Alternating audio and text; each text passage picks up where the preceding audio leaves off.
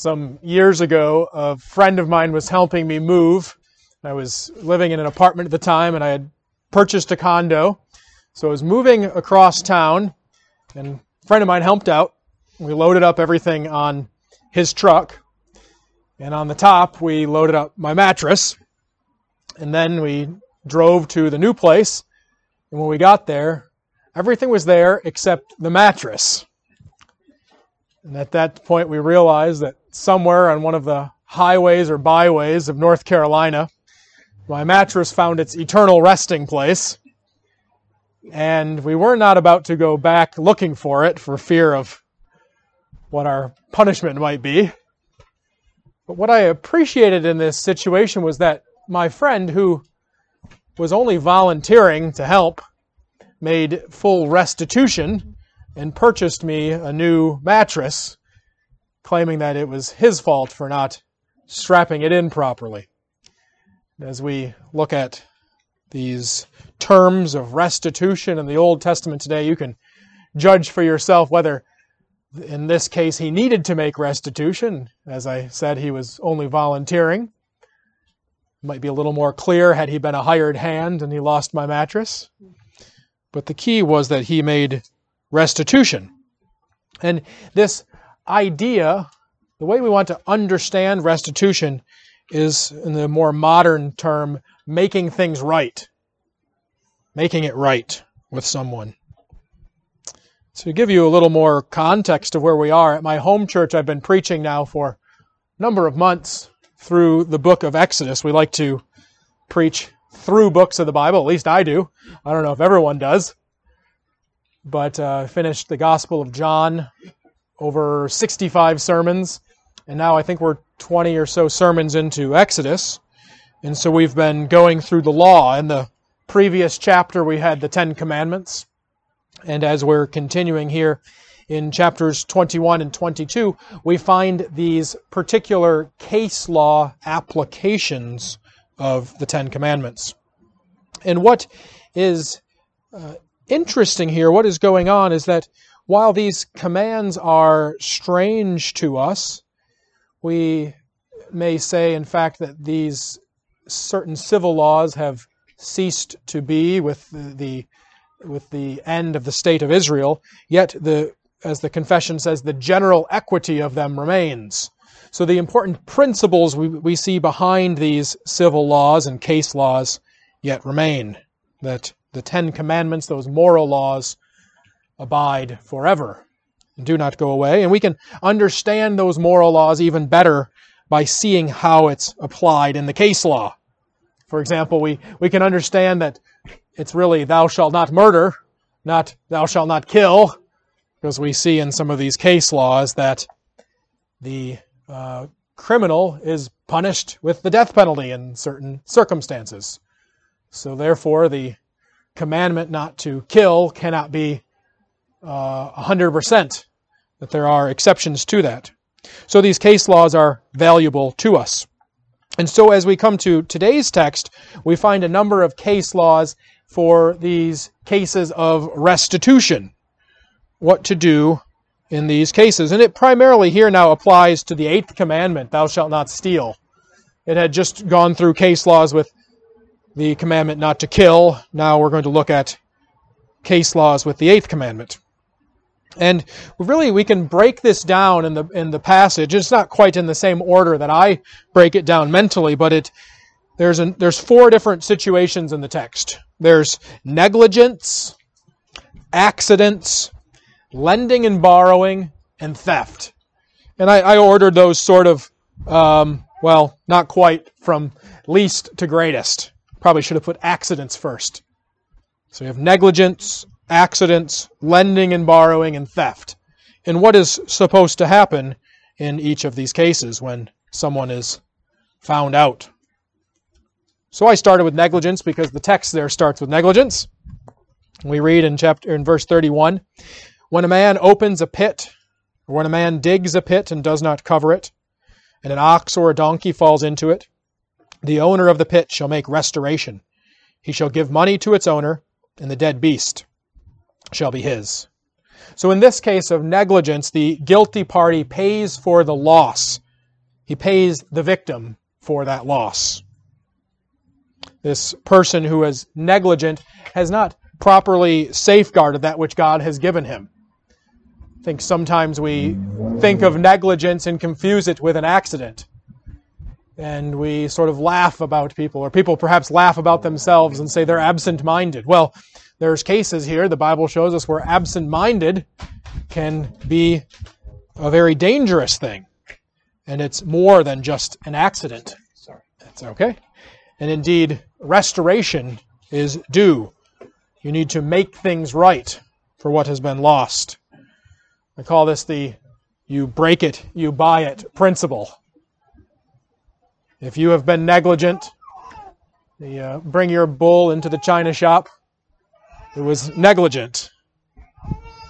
And you need to buy what you have broken. So negligence is where it starts, but we see quite a bit then about accidents. It continues into a case that's a pure accident. It says in verse 35, when one man's ox butts another so that it dies, then they shall sell the live ox and share its price, and the dead beast also they shall share. Here we see that no one is at fault, is the idea here. It's not, there's no indication of fault here. It could have been in one person's field as well as the other, and there was no knowledge ahead of time that a particular animal was dangerous. The case could have very easily gone the other way. Person A's ox could have killed B's, or B's killed A's. We don't know why it has happened. It is just an accident. And here it's interesting, we find this, in the case of accident, they sort of share the burden. This is a nice safeguard in a time when your livelihood was at stake. Your life was at stake when your crops burned down or when your ox is destroyed. So they share in that loss. They both take the proceeds of selling the live ox and the proceeds of selling the dead ox, and they share it together. It is a way to minimize the impact that is being had. But as the text continues, we return briefly to the negligence, verse 36. It says, or if it is known that the ox has been accustomed to gore in the past, and its owner has not kept it in, he shall repay ox for ox, and the dead beast shall be his. So here in the case of negligence, we have that ox for ox principle. And then we have more about negligence. If a man causes a field or vineyard to be grazed over, or lets his beast loose, and it feeds in another man's field, he shall make restitution from the best in his own field and his own vineyard. If fire breaks out and catches in thorns, so that the stacked grain or the standing grain or the field is consumed, he who started the fire shall make full restitution. We remember it's that term that we'll be looking at today, restitution, that idea. So there's the case of negligence, there's the case of accidents, and now the case of lending and borrowing. Verses 14 and 15. If a man borrows anything of his neighbor, and it is injured or dies, the owner not being with it, he shall make full restitution. If the owner was with it, he shall not make restitution. If it was hired, it came for its hiring fee. So in this case, the restitution is much like the situation of negligence. If someone has borrowed something and loses it or destroys it, it is sheep for sheep, ox for ox. So those are the three cases, but it's really ultimately getting to this primary situation of theft. This is why I say the worser case is theft. If we ordered them from lightest to most difficult, we of course see accidents would be first, pure accidents, and then that negligence and lending and borrowing, similar. But then we come to the situation of theft. Certainly, this is much worse, and it's in a case where something is intentional, not just accidental or forgotten, but it is intentional. It's going to take a far greater effort to make things right, to get restitution with your neighbor or your brother, especially as we think of the context here with the Israelites. Your neighbor is your brother or your cousin, or something like this, and you certainly want to be on good terms with them. You want to make things right. So we see throughout these passages, what's interesting is as we see both in the commandment, thou shalt not steal, but also here in the case laws, we see the validity of private property. There's none of this idea of communal ownership, owned by a collective, but rather things are owned by individuals, and if another person takes them, they're at fault. It's not a free-for-all to take one another's property, but rather people own things, and if you destroy it, if you don't return it, it's your responsibility to pay the cost of replacement. We have some modern applications. These things have happened to me. If your neighbor has broken your weed whacker or taken your snow shovel, they are required to provide restitution. They should replace these things. Now, I think we do also have that option, certainly as Christians, to say, okay, I will give mercy on you. You don't have to make restitution. But it is fine to have that replaced. That is part of the restitution. But here, as in theft, we have something worse, this criminal case.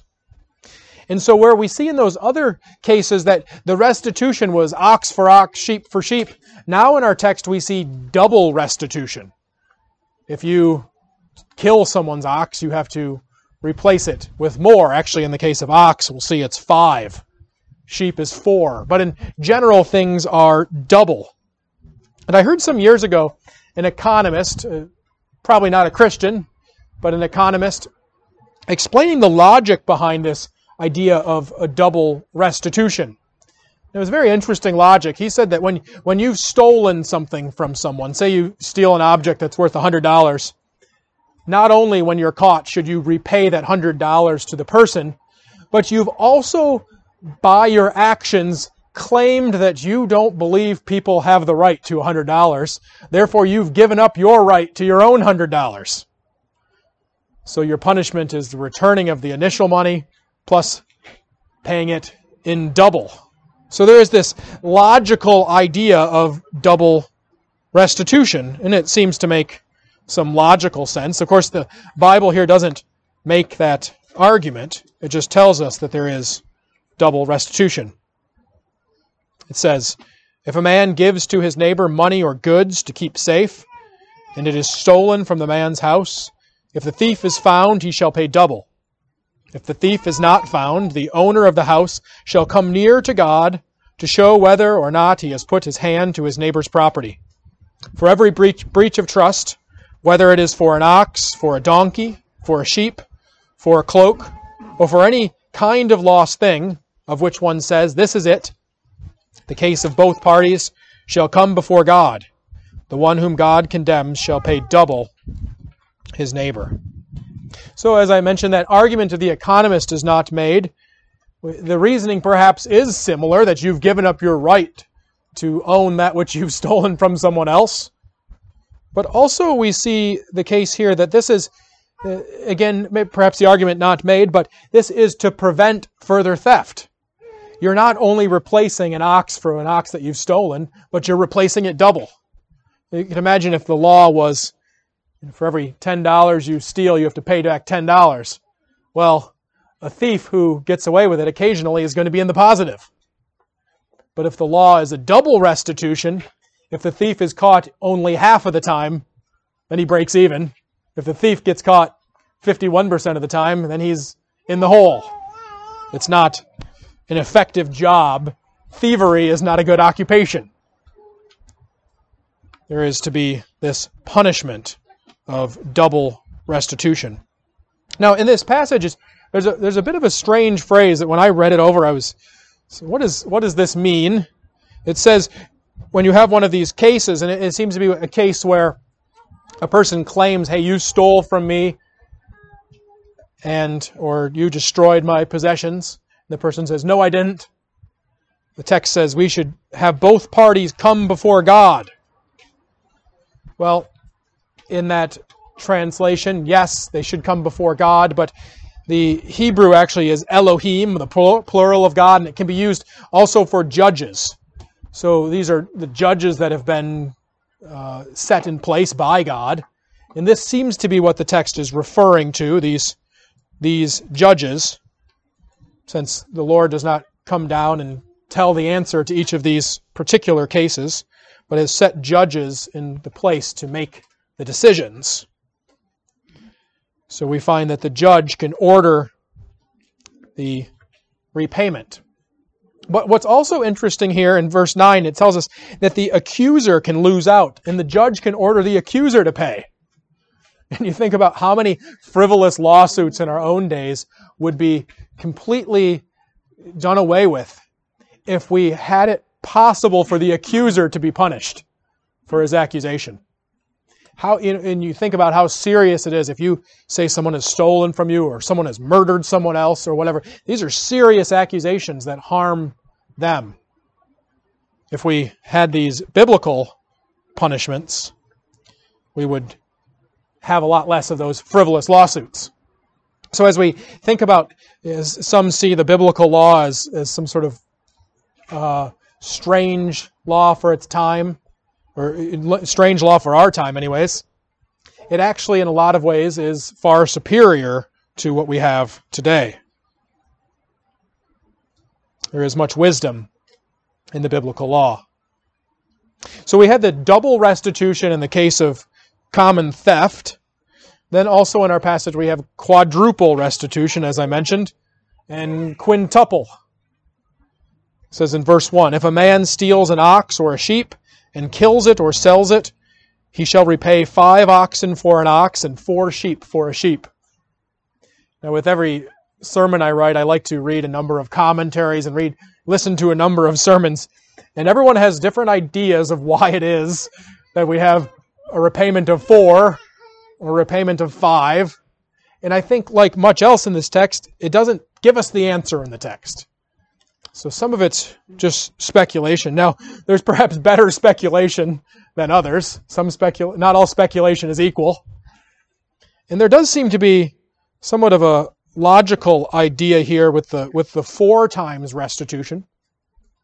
If you think that when you steal a sheep, you are to pay double restitution, and that you give that which you have stolen back, and then you repay it again, so it's double. Well, now if a person has stolen and killed an animal, they've committed 2 crimes. So they have to pay for the stealing and have to pay for the killing. And that in each case it's double restitution, so that makes 4. So that might be what's going on here. But again, the text doesn't tell us exactly.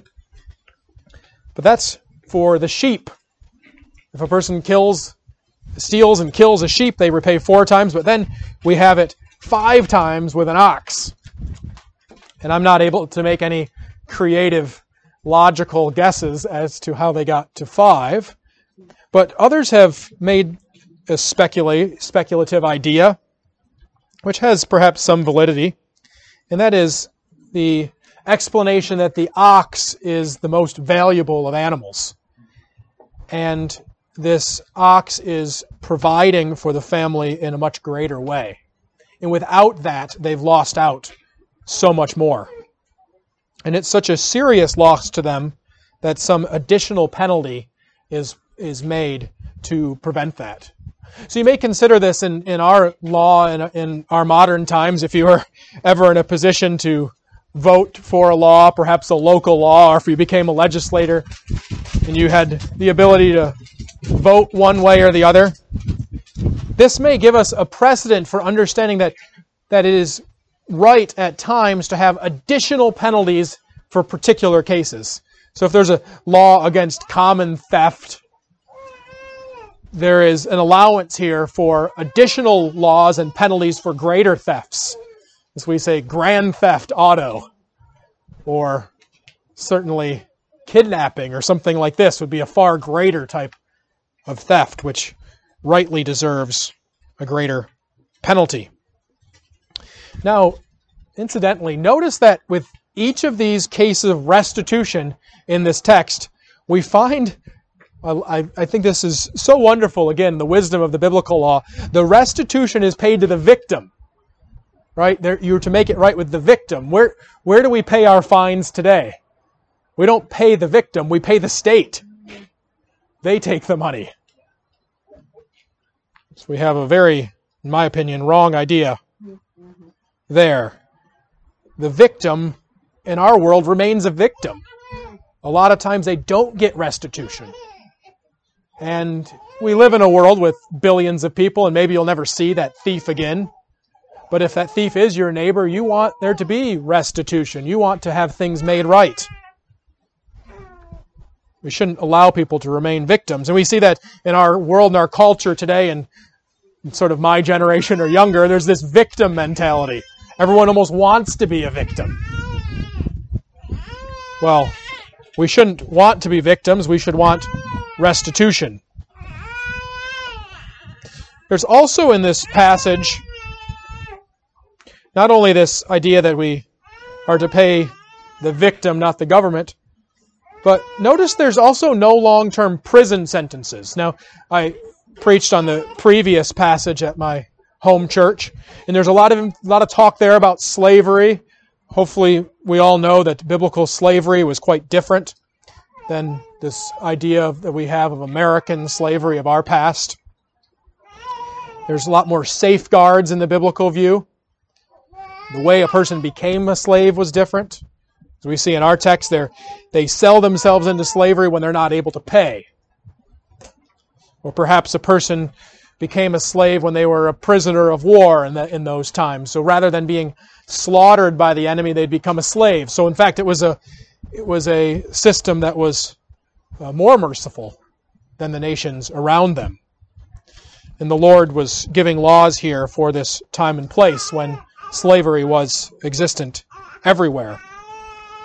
So it is a different situation than we have today, certainly different than the American slavery of the past. But what we notice here is that these punishment doesn't include long prison sentences. We think about this again as when a person in our times, when they are sentenced to prison, they are being punished, but so is everybody else who has to pay for that prison to stay open. And if you've looked into it, it's quite an expensive thing to keep a prisoner in prison. Well, in biblical times, they didn't have prisons. A person would become a slave to another. But this was also limited. It was limited to 6 years. I believe in the case of the Israelite. Let me see here. Yes. Yeah, a Hebrew slave, he shall serve 6th and be let go on the 7th year. So it is not a perpetual slavery, and it's not a situation where a person is languishing in prison. And it's also not a situation where the victim is not getting their due. The victim has this person working for them, paying off that which is due to them, and therefore making restitution so things can be made right. So that is what we have behind all of these case laws, trying to make restitution to make things right. The general principles behind them. And as we look at these case laws and all the laws of the Old Testament, we want to try to apply them to our times and our world. And I had thought it seems every sitcom I've ever watched has the episode where the person going away lets their friend watch their fish or their cat. And what happens? The fish dies, the cat runs away, and they try to make things right by replacing it with a similarly colored fish or similarly colored cat. And I asked my home church, what is the sitcom I'm referring to? Perhaps you know, but I think every single one, probably every one you've ever seen has that episode. So we want to make restitution, but we don't want to do it dishonestly. In the sitcoms, it's always a switcheroo. It's always a restitution that's not a right restitution. We want to do it rightly. We see in the Old Testament this restitution throughout God's law. And we find that it is based on the idea that God is just. God demands justice. He demands that things be made right, in each of these little cases as well as the big cases. And of course, that big case that always hangs over us, certainly before we know the gospel, and even as Martin Luther said, we're simultaneously sinners and saints when we do know the gospel. That big case that hangs over us is our own guilt, our desire to make it right with God. And how are we going to make restitution with God? How can I pay Him back if I owe quadruple restitution to God for all my sins? I can't even do single restitution or double. We owe the Lord more than we can pay. How can we pay back God? How can we make restitution? And so, as with each passage in the Old Testament, we see that this so well carries over to the New, that we find that Jesus Christ pays our debts on our behalf. He pays what we owe. He redeems us and fully restores us to a right relationship with God. Because this making it right, this restitution, is not just about the stuff, it is about the relationship. So we need our relationship restored with God. That relationship that was so broken by sin, that could only be mended by God Himself, which He did through Jesus Christ.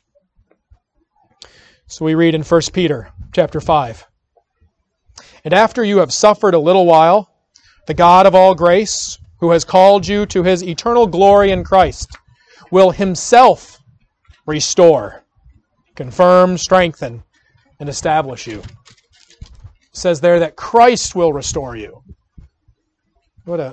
Every passage in the New Testament seems to go against the desire to have a works righteousness. Christ Himself will restore you. He will do it. No one else. The Greek word there means to make perfect. It's to make things right. God, through Jesus Christ, makes perfect our relationship with Him, restoring that very good condition we had in the garden before we fell into sin. When I mentioned to some of you that my wife and I met at Le Brie in Switzerland just over 5 years ago now. We got married, so we met almost 6 years ago. When I was at Le Brie, I first had a discussion with someone who denied substitutionary atonement, and I wasn't entirely sure what that meant. But this is the idea, I'm sure you've heard, of Christ being our substitute, that He gets our sins upon Him. And yet, in this idea of substitutionary atonement, what we get is heaven. We get the blessings of God. So the substitution sort of both ways. And this idea of restitution, that Jesus paid it all, is there in the Scriptures. And so I've kept a document on my computer of all of these passages that talk about substitutionary atonement for the next time I get in a discussion with someone. Say, how do you handle this? The Bible is replete with this idea that it's Jesus who restores us. He's the one who makes it right.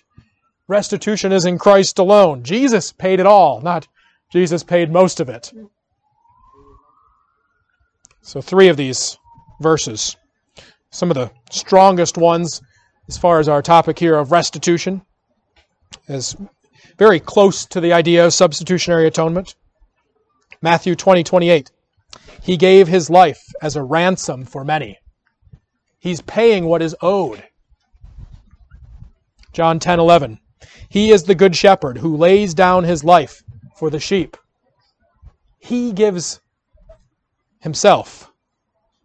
And Colossians 1:20, Jesus, He reconciled all things to Himself. He reconciled. He made it right. He gave the restitution that we are unable to do. And so Christ having restored us to God, having had Christ made restitution for us, we should seek to make it right with others. We don't just stop and that's the end when we say, the Lord has done it, but therefore go and do likewise. Make it right with others. So I think and want you to think, who do you need to forgive? In what relationship should you seek restoration? Who do you owe restitution to? A couple more specific examples. Certainly, again, I pick on my generation or those slightly younger than me. I'm 39. I thought there's people my age and slightly younger.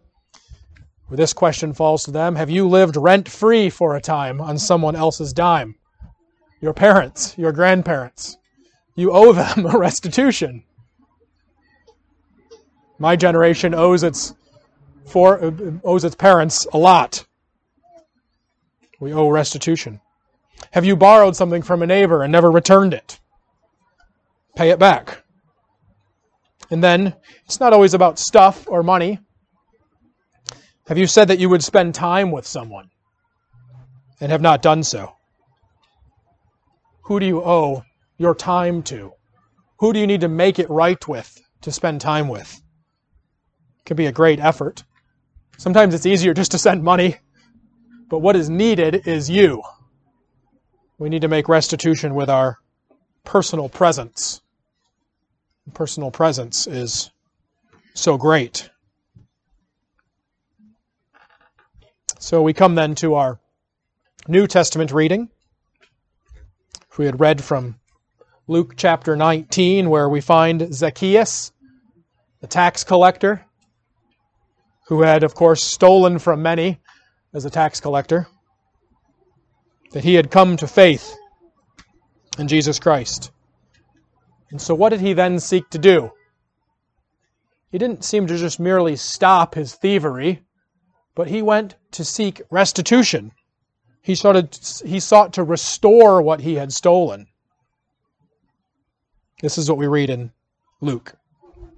And Zacchaeus stood and said to the Lord, Behold, Lord, the half of my goods I give to the poor, and if I have defrauded anyone of anything, I restore it fourfold. You think he's maybe read the book of Exodus?